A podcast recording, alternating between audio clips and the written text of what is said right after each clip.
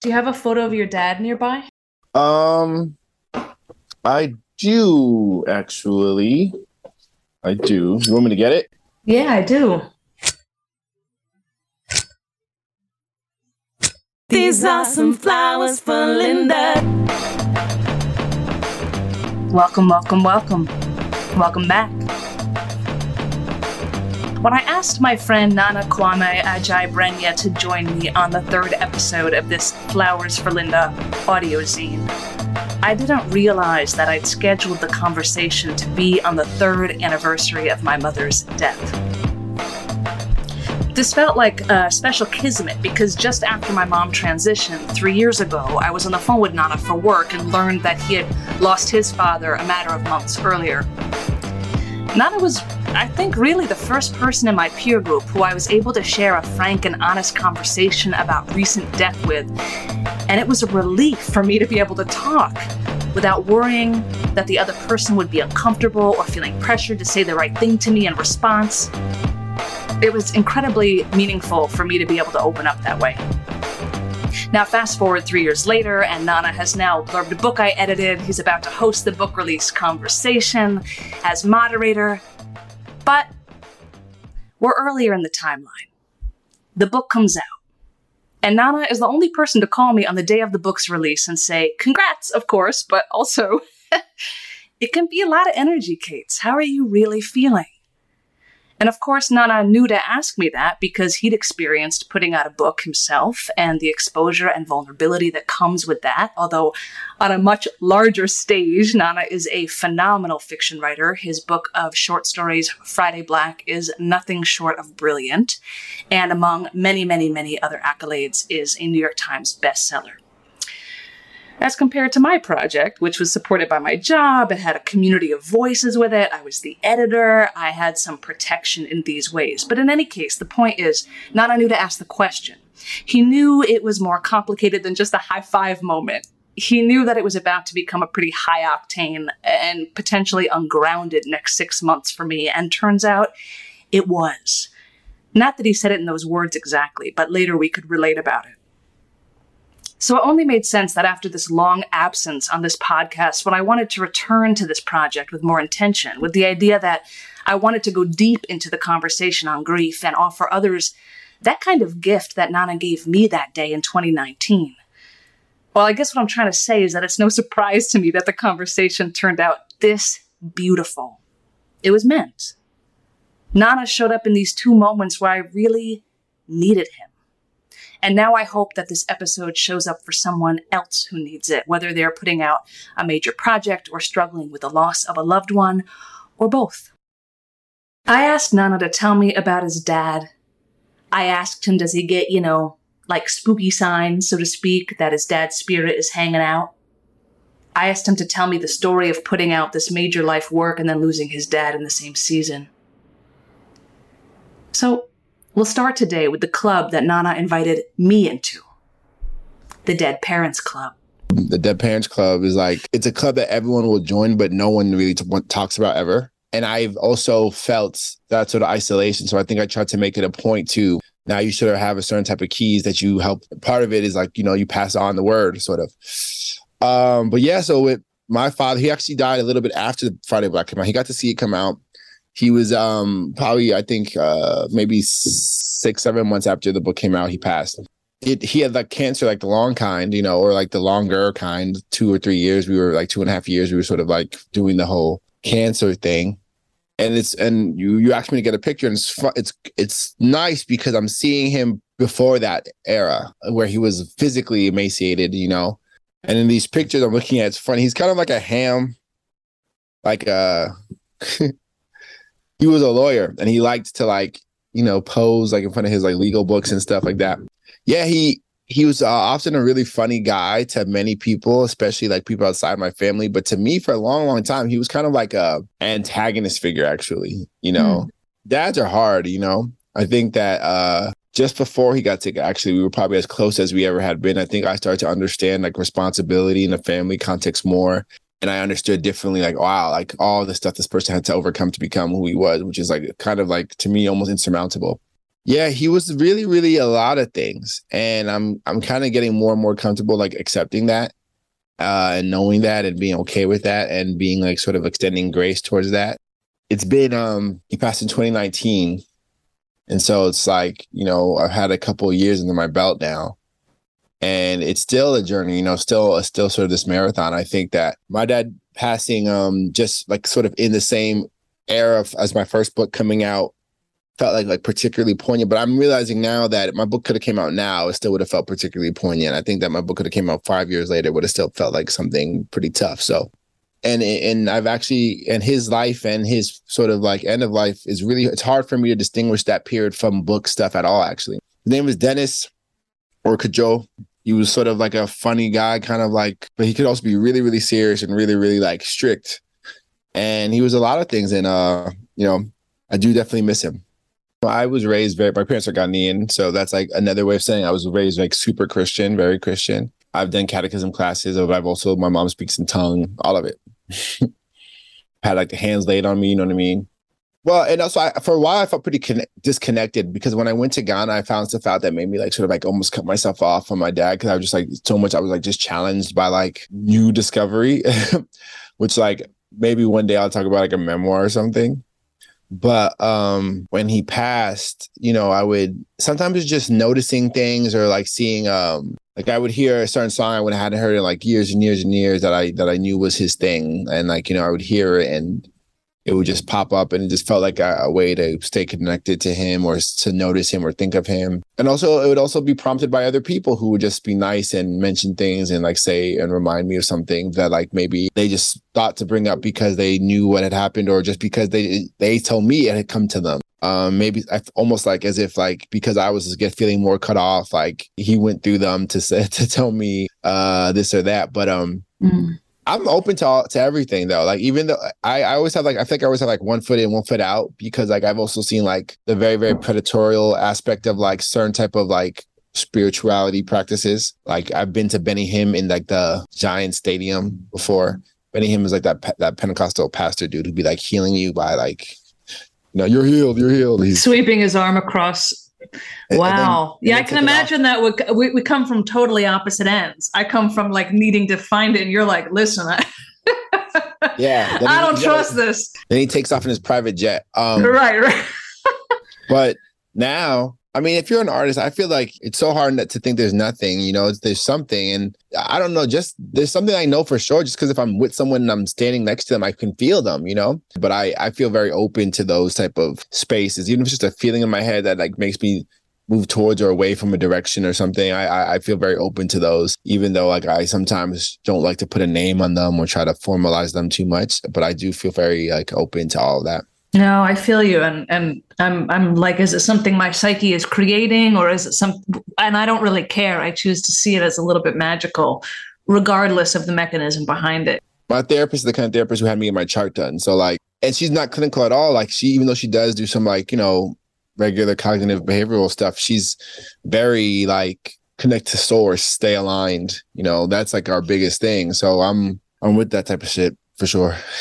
Can stay connected to source, stay aligned. Speaking of, okay, that's like actually a perfect transition, I think, to talk about this kind of mess of a a mess of a cauldron of soup of emotions that come with you know putting out a major project in the world and speaking of artistic practice i want to talk a little bit about you know what it was like um, to have these two huge moments in life colliding uh, and and you know more broadly like uh, i think there's you know I, I, see it with my friends you know and myself there's so much uh, envy of that moment in a creative journey and what I have discovered is it's n- not an enviable moment to be. I mean, when you're in it, it's it's a very uh, conflicting in a lot of ways. So I, I wanted to kind of go within the grief, beyond the grief, kind of talk about that moment. You know. Yes, it's a comp. It's a hard thing to to to sort of put into words, and I'm going through it again, kind of as I have the second book getting ready to come out in April. Like, if you are a dedicated or obsessed person, the pursuit of something creates the shape for your life. Not only the shape, the shape and the story of your life, or at least the overstory while you're ignoring a certain kind of understory.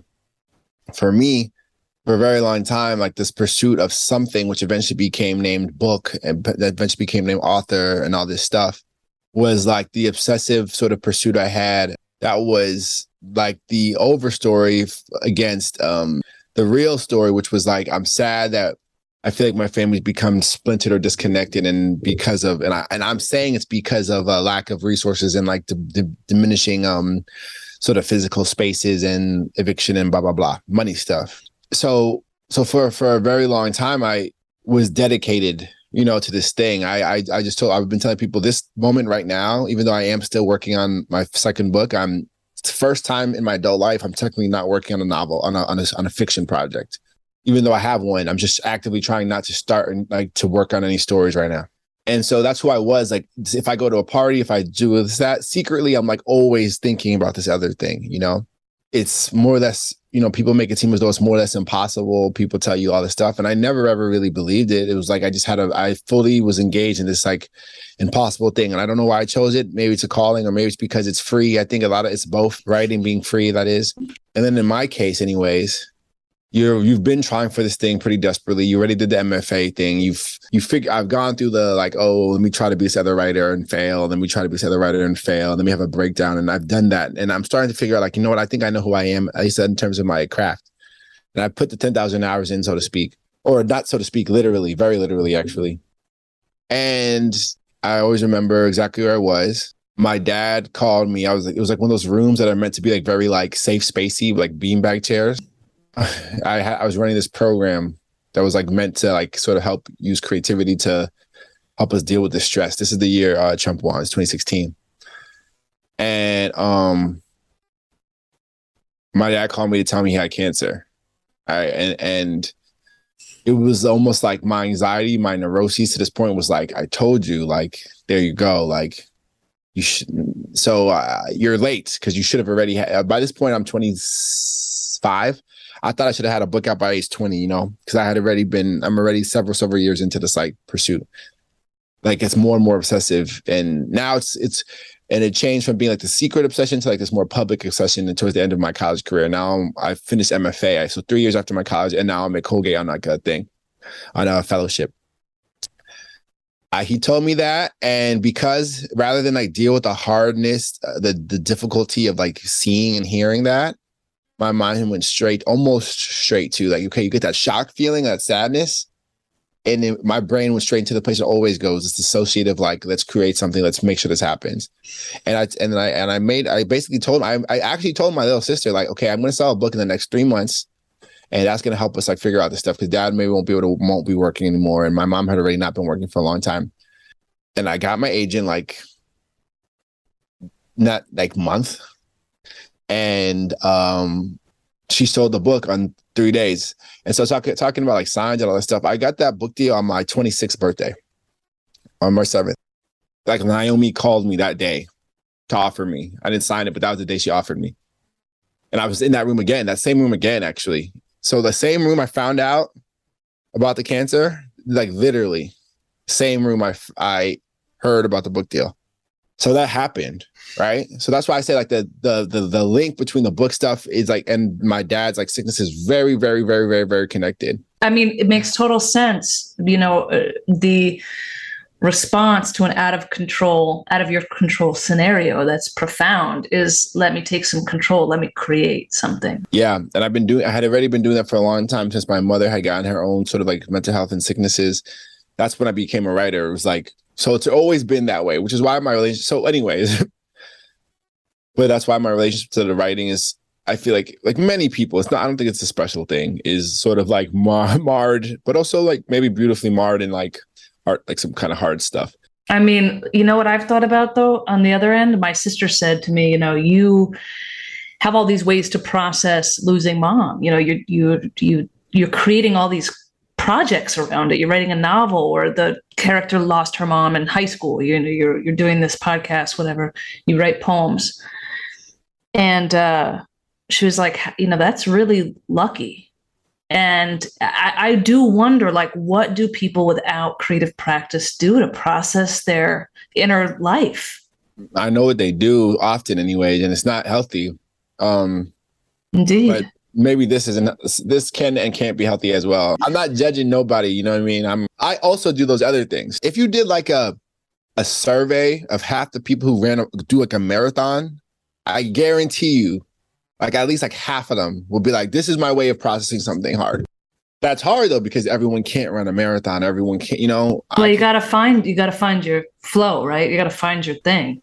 Yeah, and um, and so the book comes out, and then you know I've had long, like a pretty long runway. I think it was a year and a half of like doing the revision thing and working through stuff and figuring out stories and while my dad is up and down, up and down, right? Like we actually had the full remission thing. I ran onto the streets of Syracuse, like crying with joy because we had like the remission, you know, like I felt like I beat cancer. I'm like punching the air like Rocky.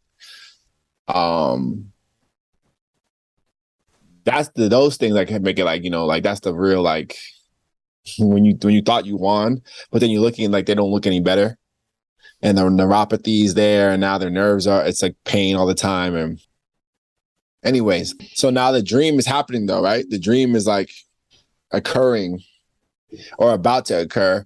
And i have a short story collection and so people are kind of like yeah if you do this like you know the thing they say about short stories it's not going to do anything. It's going to be or like the implicit suggestion is that like this is like a cute little thing you did until you do an, a quote unquote real book meaning a novel in fiction anyways um, I never ever subscribed to that.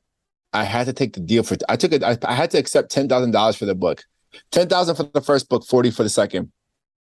I had to front load my thing because of my dad can't work. My mom, there's like nobody working now, right? um, but then the book does actually come out, and it does like you know stuff that it's not supposed to be able to do. Most, I guess, tangibly for some people, uh, become a bestseller on the New York Times bestseller list. And um, several other things are happening. You know, I'm getting respect from my peers, which means more than me than anything else, probably. Like people like Colson Whitehead and Roxane Gay. And obviously George Saunders, who's my mentor, right? And and like sort of like my pace setter. Um have acknowledged it really well. But I feel very, very far away from any type of sense of like the happiness I think you might expect from like accomplishing the goal or whatever but there's nice moments. I get to travel for the first real time. I had never really traveled for fun, um, or otherwise. I'd been on a plane like two times, I think, before I had a book. Wow. Um, mm-hmm. Now you're probably like very well versed. Oh, I'm now I'm now I'm Delta Awards. Now I'm in the Sky Lounge. You know what I'm saying? With all the other assholes, all this, all the other bad people. Excellent. Um, um, so, but yeah, I'm so now I, the book starts happening. I have to go on tour. I go on a really intense tour. My itinerary, my itinerary for that first shit uh, went around the country. You know. Were um, you ready to talk publicly? You're so young at the time. No, I was very, very stressed out about it. But I also realized I'm from New York. Luckily, um, I I taught as well, so I can kind of like do the thing. You know what I mean? I could mm-hmm. like I had to I had to like just dive into it and so I had a, I on stage I actually learned to like have a lot of fun. Right before going on stage, I think I'm gonna die. You know. but when I'm up there, it, it gets kind of I, I, I don't feel I feel like I do a good job. Do you feel like you get into a little bit of a flow state? Like I always feel like I get I out of that and I go, what did I say? And I and and so, once in a while I'll listen back and go, oh, well, it wasn't half bad. But in the moment, I'm like, I get off and go, huh? What did I just? I black out happened? for real. yeah a lot of times I black out and then I'll say something, people are laughing, and then I'll like realize, like, oh wow, why did I say that? And then I'll go back into it. That's how you gotta be though when you're really in it. Um I think but, so too. So it's like this it's like this game I'm playing though, and now the illogical sort of like deal I've created is like if I do good enough on tour, my dad will be healed, you know. And I'm going if I do if I do well enough with this book, which has always been the implicit argument I've been made with myself, right? That's what I've always, even before he was sick, it was like if I do good enough, that everyone will be saved. Um, we won't there there'll be happiness. Even though I was what I was saying was that's why I had this this section of the prophet, which like was really like life changing for me. The Kahlil Gibran is he here?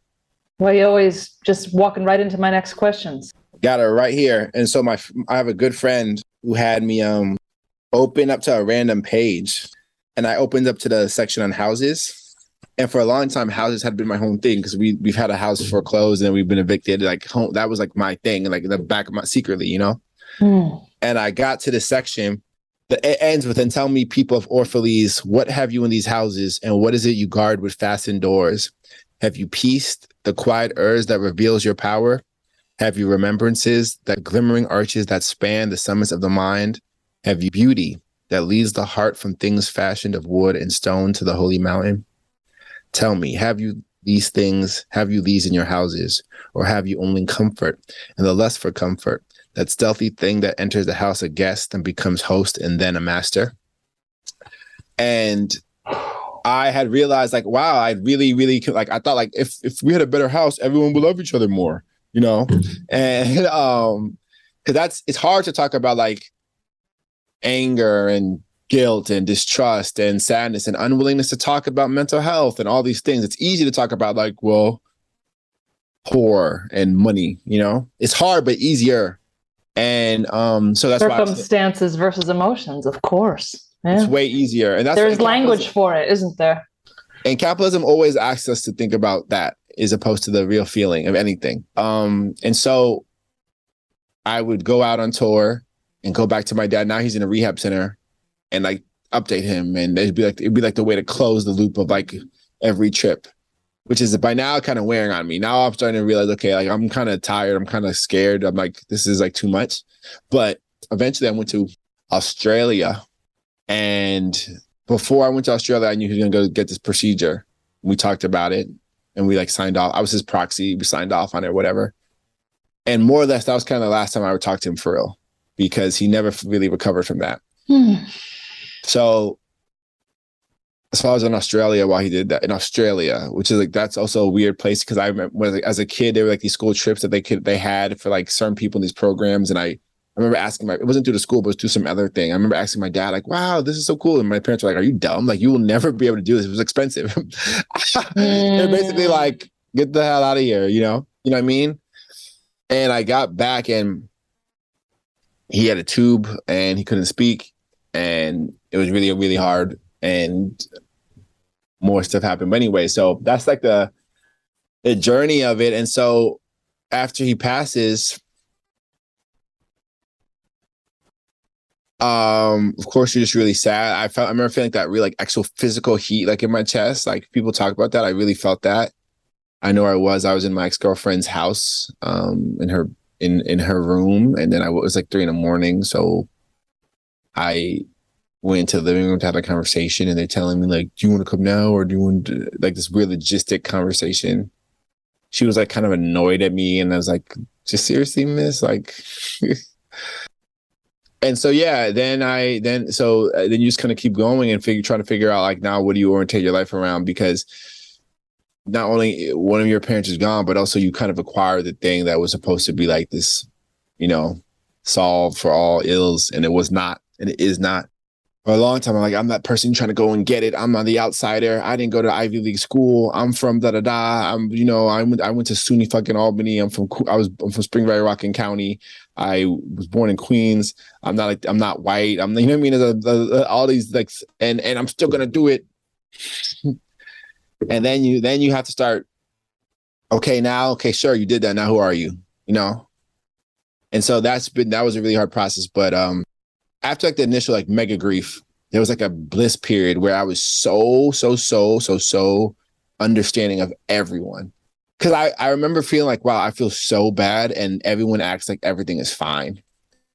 Like the day after your, I always think I, I, this will be in a book or something, but like the day after or the day your dad dies, someone was going to ask you, how are you? Mm. And you mm. have to, and you have to say something to them. You know, I don't know if I would say that I experienced that. I think I had a less generous orientation at first. So I think at first I had this kind of razor sharp clarity, and then I, you know, I could never sink into a total depression because I was also at a, high, a career high at the moment. I mean, not not quite as intense, but in my own way, very busy, responsible for a lot. Couldn't really drop the ball. I'll know? be more intense.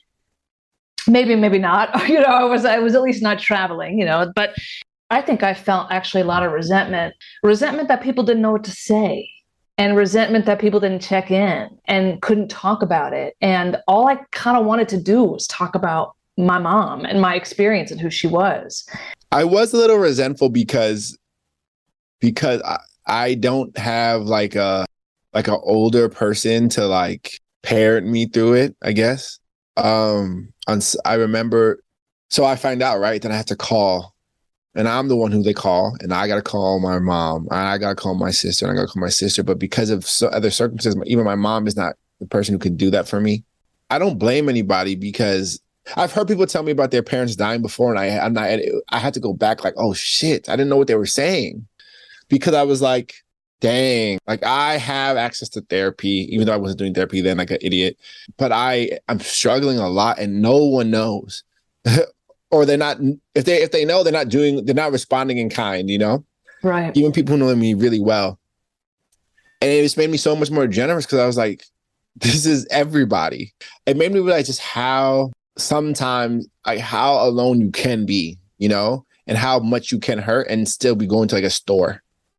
Like, yeah. you know, like you're gonna break down in into Target one day and everyone's gonna just be like, whatever, you know? And like, so that something about that made me like, I was when people be like tweaking and doing shit I didn't like, I'd be like, oh, like they're hurt bad, you know? And it really made me get the like that hurt thing because I I hadn't understood my own capacity to feel bad until this had happened. Like I knew I could feel pretty bad. Like I've had loss before. I lost my grandfather. My mom's mental health has been like a long, long, long, long, long, super painful thing.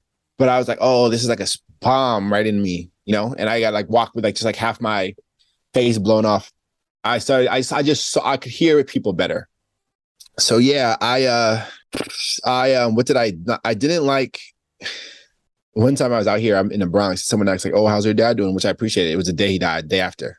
I had to say it, even saying it out loud. But even practice that was in the beginning. You have to even practice saying it out loud. And he was just like, "Like, damn, I'm sorry." And I and I and the, and I felt bad because me saying that had like fucked up the vibe. It was this. It was a couple people like on the block, you know, for like everybody else. Mm-hmm. Mm-hmm. I'm familiar with that feeling too. like I fucked it up.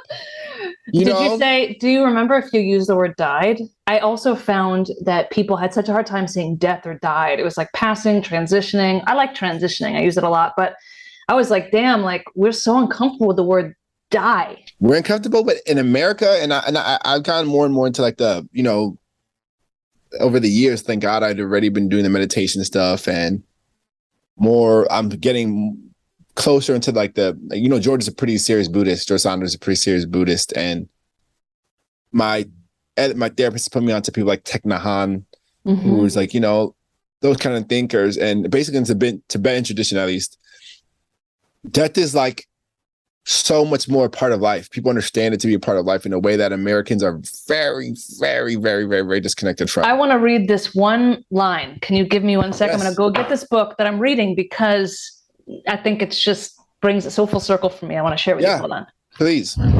Um, says the archetype of the life death life force is grossly misunderstood throughout many modern cultures. Some no longer understand that Lady Death is loving and that life will be renewed through her ministrations.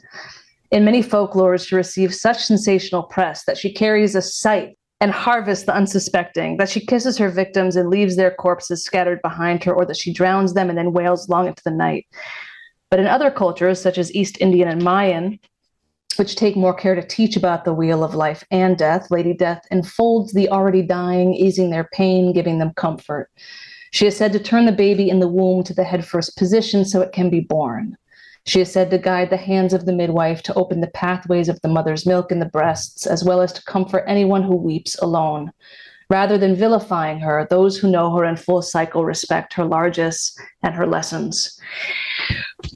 And I, I really thought that was so beautiful, and it kind of deepened my commitment and desire to you know really you know i, I feel i per, feel a personal calling since my mother passed to really be with um, grief and death in a, in a way that i think i have something to offer others as a space which is not anything i ever expected would open up in my life but you know by yeah. circumstance did you know and I, I i personally have experienced a lot of gifts from my mother and her passing you know from her from the experience i choose to think from her yeah. you know there, it's taken my life on whole new paths new relationships new ways of being in the world, um, new ways of being in partnership, new challenges to push through in terms of like my own patterns and breaking them, negative patterns. And and it's also given me story. It's given me purpose in my creative life, which is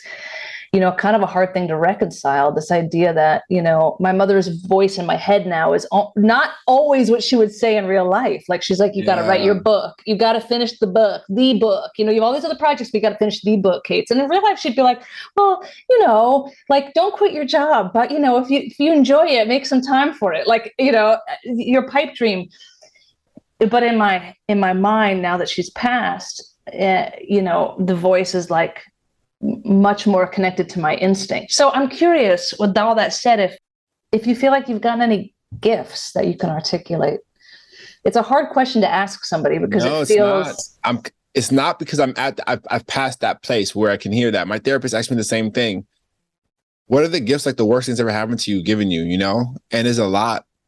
Like I said, like I have way more clarity. I'm. I'm. I'm much more generous. I understand what it is to be personally very hurt and how it can flatten the world down. It makes me care about life more. You know, I it made me an adult, like for real. I care about life and people's not suffering a lot. Um, I've had so I wasn't gonna say this because like this is even this part's like kind of hard for me to like, say out loud, I guess. Um So I'm the proxy, right? I, am the proxy. I all decisions have to kind of come through me. That matters a lot when someone's like intubated, meaning there's a they can't they're they are there's a thing making them breathe. That's what I mean by that. A machine. Very very painful for people. Um, life support basically. Um, my dad, you know, some people like talk about cancer, like, oh yeah, this and that, and like, you know, at least they didn't suffer. My dad suffered a lot with his version. I would say for the last year and a half, he was like in like pretty much constant pain. Um the uh intubation he did a procedure that forced him to have to go to do the intubation when I was in Australia, I came back. He couldn't. That's why I say that. That's when I spoke to him. I saw him. I kind of communicated with him in small ways, but he couldn't really speak anymore because it, it wouldn't. He couldn't breathe anymore without the tube. Um, I remember very, very, very specifically and clearly, my dad basically being like, "Okay, so if you're the proxy, there's a such thing as a do not resuscitate." You know, and uh yeah, this is like a harder thing to say. Like it's just like a sad thing. Um the the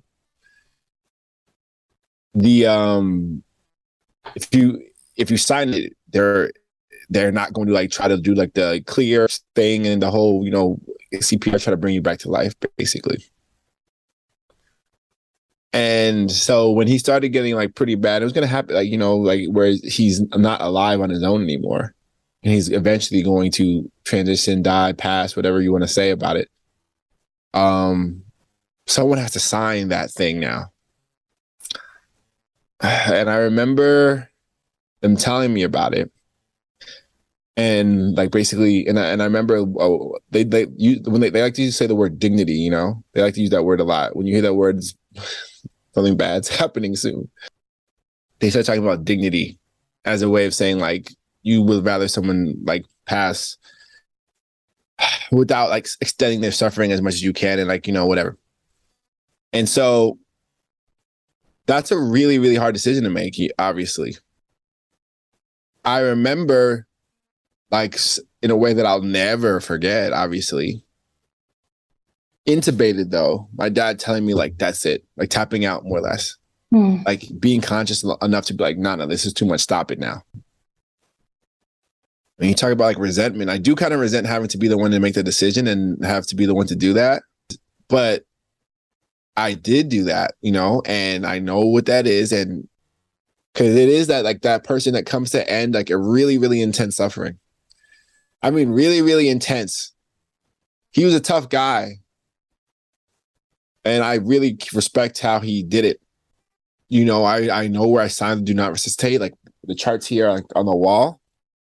But I always think about how like my name is on that paper forever. Forever.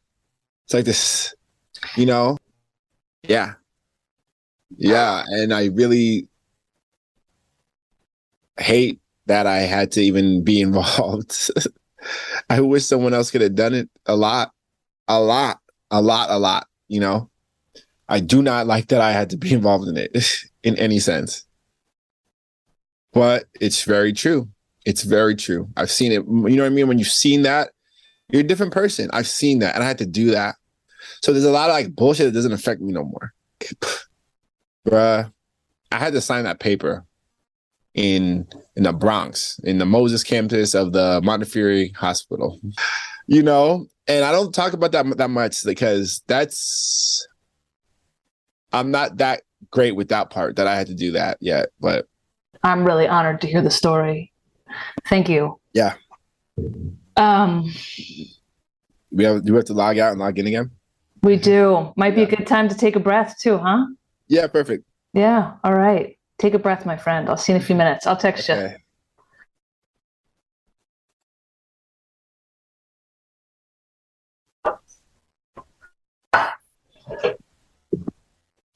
Boom. How you feeling? I'm okay. Just thinking that in between this moment when you just shared that uh, painful and beautiful, painfully beautiful, painful maybe just painful maybe too too too too hard to call it beautiful i'm i'm always on this line i think of um of of, of not wanting to diminish the pain of it but also the kind of deep raw hu- hu- not even just human life that's imbued yeah. in that you know moment i i i met this some this girl at some party or whatever and long story short became friends she like I, she said like her her mother had died I think 2018. We had already like had like one of those like you know like we see you the look connects like I love you you're saying I love you to a stranger kind of thing that kind mm-hmm. of but she said something really like challenging that I got because I've heard I was able to, I was I've just been in this space where I get it now. She was like she got to the place where she felt okay to say like I'm glad your dad is dead. That's like a quote she said. And I and she was like and I want you to tell me you're I'm, you're glad my mom is gone. And she clearly was like super deeply affected by her mom passing. Like it's like she loved her mom. She's like, I want you to say say it to me. And I couldn't say it to her, but I know what she meant. But I couldn't say it. And I just thought like, dang, like, and she, you know, she I don't know what kind of spiritual practices she had, and she might have none, but people that's the thing about a lot of this stuff. It, everyone has access to it. You don't need to go likes. But she also was a doula, so maybe that helps on some level. Like she was a doula, so she's like interested in that part, the beginning part too. So maybe she has more, whatever. I don't know how. Well, you know, it's so it's so interesting you tell that story because what I was going to ask you is, was there maybe to share like a critical moment um, when like a piece of this grief experience kind of integrated into you when you when you got to like the next level like what helped you get to the next moment? Mm. and before you answer that though i'm i'm i'm curious what you think she meant. I think she meant first off like the things that are going to happen have to happen. So i think she meant non-resistance like first. Like big non-resistance and and she also meant you're who you are now and i'm who i am now because of this and i'm happy for that. You know what's amazing about that to me too because it definitely creates a, a visceral reaction in my body to hear that right? Like ooh even though i get it too but i, I think when you clear your mind it, you know those things kind of settle in. And uh, one of the kind of notions I got was uh, that you know there's no ego in death. Like whatever happens, whatever you believe happens after death, you know, I just don't believe that people carry their humanness into that next form energetically. So it freed me up to be able to think about things like my dad moving on and dating or you know things that were my parents were together 40 years um, mm-hmm you know these things that i found difficult on a very egoic level like this idea of like am i betraying my mom is someone betraying my mom and i just got like there's no such thing as betraying someone who's dead really at this point. They're not they're not part of this experience anymore. So we tr- you know it, it helped me almost as kind of sound blasphemous to some people i'm sure but i actually think it's a very sacred notion a very freeing very liberating notion Yeah, and especially if like if you believe in like love as like this sort of like energetic like force that we all come from and return to. Yeah, and if I, I think that people who pass would be happy for us to do the things that make us feel like in line in that love space. So and I think they let go of a lot of their own ego stuff, which was keeping them from expressing or exhibiting that stuff too.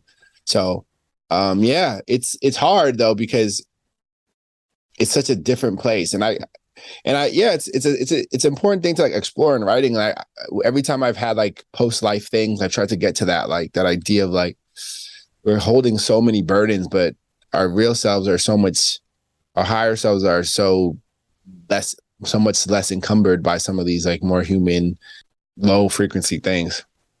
What space do you do you need to be when you write? I'm i'm i'm curious about that and thinking about I, I think in the last six months i've been in more low vibration frequency than i had for a long time before that and i'm kind of coming out of it. And i really see a difference um, for myself. I like to believe that i write through mm, my pain but really I, I usually write after i've digested it. It's not usually like the thing in the muck that gets me through. It's usually i'm in the muck psychologically. I talk about it. I express. Sometimes i have to feel it in my body. And then later i can write. Sometimes it's just too soon. Yeah, I think the crisis points are like the spark. It can it opens the door, but you can't go through until you start really it's like that's level one. And so I think that for me, I try to be in the headspace where, especially now, I try to get to like I, I'll like calm myself down, I'll bring the noise down, I'll try to get to that more clear place. I think in when you're really, really present, it's easier to be really, really aligned and really, really connected. And so I try to go from there, you know. and And- sort of also paradoxically like more human yeah. even though you're sort of ascending it's like an honest toggling That so to is speak, us. between right that's our real stuff to me you know? Yeah.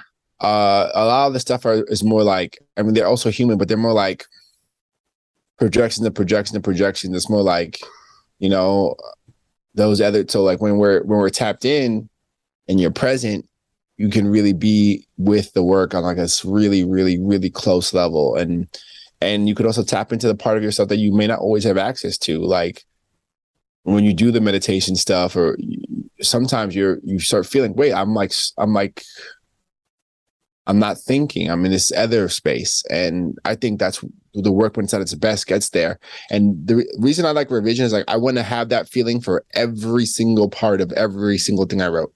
Sort of energy to feel like it exists on every single section every line or word possible I love that, and it really maps to to what I've been doing lately as well. And I, I didn't you ever before because, like I mentioned, I never really had a, a, a practice that put me in that space. But lately, I've been trying to be very intentional about it. I have so many little things floating around in my brain that I'm like, where do I hook onto them? I think I'm going to go back to the question of a critical moment when you experienced a kind of you know new level of of dealing with or a new in- integration of the grief journey a moment that you remember kind of going oh this uh, okay i can i can do this i'm feeling different because I think the second Father's Day that passed, the first one I was just bitter. Eh, look at everyone, their fathers that are alive. the second time or third time, maybe I can't remember. Second time, I was driving around. I had to go home. I think I went to the grave or whatever. I also felt, you know what? I centered on my one of my best friends, my father, my godson. I'm like, he's a dad. And I remember like I'm in a different place than I was. that's a beautiful beautiful example and a beautiful shift and i think i really relate to that feeling i i Mhm. remember really battling with the same feeling the first mother's day that came around when my mom was gone and i remember being very intentional about texting the moms in my life really trying to do something to counteract the emptiness i felt to like put something in the place of it which was or maybe a better metaphor would be like to grow some flowers around the the grounds you know because yeah. i was like let me fill this emptiness with all the beauty that i that i do have all the gratitude that i do have for other people you know playing this like very quintessential role in the world you know it's like the major archetypes mother and father it's huge you know? It's yeah. huge and it continues and it's uh, the thing about this particular one again, the, like the paradox of it or the interesting thing, everyone should go through it. This and and in the in the in sort of the Buddhist like space, they talk about this a lot. Like this is the price of love, regardless. That's part of it. Like that. It's like liking. I, I like. I really like heads, but I hate tails. No, you gotta like the coin. What it means to live and what it means to risk openness to another person. I mean th- these are the kind of things that i'm like s- still you know deeply thinking about that have now this other lens of of death not just losing love or worrying about losing friendships or but really like losing somebody in their physical form that was so fundamental and whose body i came out of literally it's you know? huge. it it makes you really it's huge. um, and this yeah want to live without regrets when you really so think about it right? Not not in a in a uh, not even in the cliche or the kind of overstated sense but in a really embodied sense I remember thinking sort of similar to things you've said about you know having more tolerance. Although I don't, I don't always. It's not like I, I didn't like flip a switch. Like I have to like remember and stay in practice of it because I can definitely. I didn't. No, I. It's I not linear for zone. me. I had a really good week. I had like a great week, and then I was like, wait, fuck everybody again. But I yes. remember it though. I remember being like basically like a monk. I was like, oh shit, like I'm like outside of this. Like I'm not playing the same game as everybody right now. And if you can remember it, you can find it again. And one of the things yeah. that I've learned to say to people that have lost people who, you know, as you know, it becomes like a magnet. You draw people when they need you. And one of the things that I often say is, I know, or I can imagine, because I felt it anyway, that it's kind of like, how the hell is the, how the fuck is the rest of the world going on when my mom's dead? Somebody's that person every second of every day. You know, that's what I that's what fucked me up, but also in a good way. I was like, oh shit, that's someone every second of every day is feeling this. and we're acting like everything's fine. You're just like, why are you not feeling like the world is destroyed? It, it it's it's it, exactly it's, it's in part resentment, but I think larger part of it is like the surreality and the largeness of the psyche to even like wrap around I think I find it a really hard thing to hold on to. And I, I think these kind of conversations represents it for me in a really profound way. So, you know, I, I, I, asked myself the other day, you know, like, why am I doing this project? I was kind of getting on myself, like, Kate, you didn't put out another episode. You only put out two. People are going to be, blah, blah. and I'm like, first of all, nobody's looking. Second of all, I wanted to do this because I need to have these conversations to keep these lessons present in my in, in my everyday. Otherwise, it's easy to let them slip away when you're not in the really yep embodied moment of it, but you do remember it and have access to it. We have to remind each other. Maybe this is a good place to end. And I, I, I'm asking this because I'm realizing that uh, I've always, mm, or for a long time, I kind of subconsciously separated out, I think, like the intensity of life from humor and joy. And I'm trying lately to kind of bring those areas those poles close together and see like see the reality is that they like they're like intertwined as well. So i wondered if there was ever a moment of humor that came through this process that that really helped you. Oh so so many. I'm but that's how i see things though. I see things that's pretty funny. Like i said my dad also told a lot of jokes while it was happening. We laughed a lot when i was taking him back and forth to the hospital. Like we laughed about a lot of things my dad was probably a size like 36, 38 on the waist. By the time he when he was really sick, he's like like 27. So I remember when I'm trying to help him walk to the thing, his pants just kept falling down. but the biggest humor is about the incongruity between like the reality of death and like human and like our current society's like non-admission of that humor would be a generous word for that. I don't think I'm there yet. I, I, but I, that's that's my humor though. You know, that's my style. My humor is all about like this like really fucked up things. Like that's what I find funny, because yeah, that day when that was happening with his parents, I I did not find it funny. Mm. I found it very very upsetting, actually. You know, absolutely. But It's ridiculous. It's ridiculous. And so to me, like the funny is always just like how weird and dumb it is. And it could be different. I mean, I- even even if you want to think down to the level of we wear pants, period. You know, People wear like pants. pants are a thing. Uh, pants the- are a thing. All the norms of our strange society that's so far from you know the the the way we started as Even when you're dying, you're expected to wear pants. You know what I mean? Isn't that wild? Isn't That's that wild? funny. You know what I'm saying? It That's is. funny to me. It is funny. That's the thing.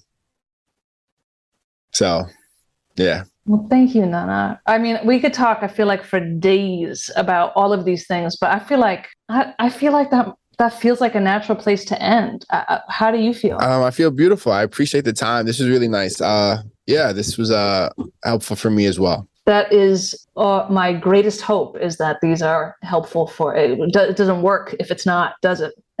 can't be one-sided. It can't can't be only beneficial from a person. It has to ha- has to be everybody in the room, in this room, in the room of the listenership. You know, it has to feel like meant. And I, I really appreciate how much trust you gave me in this experience. And um, yeah, Absolutely. Well, I know somebody's going to listen to this and be like, "Damn, I really needed that." So. A hundred percent. That was Nana Kwame Adjei-Brenyah. Keep an eye out for his forthcoming novel, Chain Gang All Stars, arriving April 2023 on Penguin Random House. By the way, the quote I read earlier is from Women Who Run with the Wolves, mom's copy at that. this long awaited episode 3 of Flowers for Linda was recorded in my New York City apartment with help from my mama Linda Monroe tapping in from the other world, and I gotta believe Dennis was here too. That little theme song clip these are some flowers for Linda. Was sung by my bestie Maya Azucena. This beat right here was made by my brother Black Finn, and trying to help this DIY sound, you know, sound a little bit better is my homie Tatenda from another DJ Man production. Thanks for hanging out with us.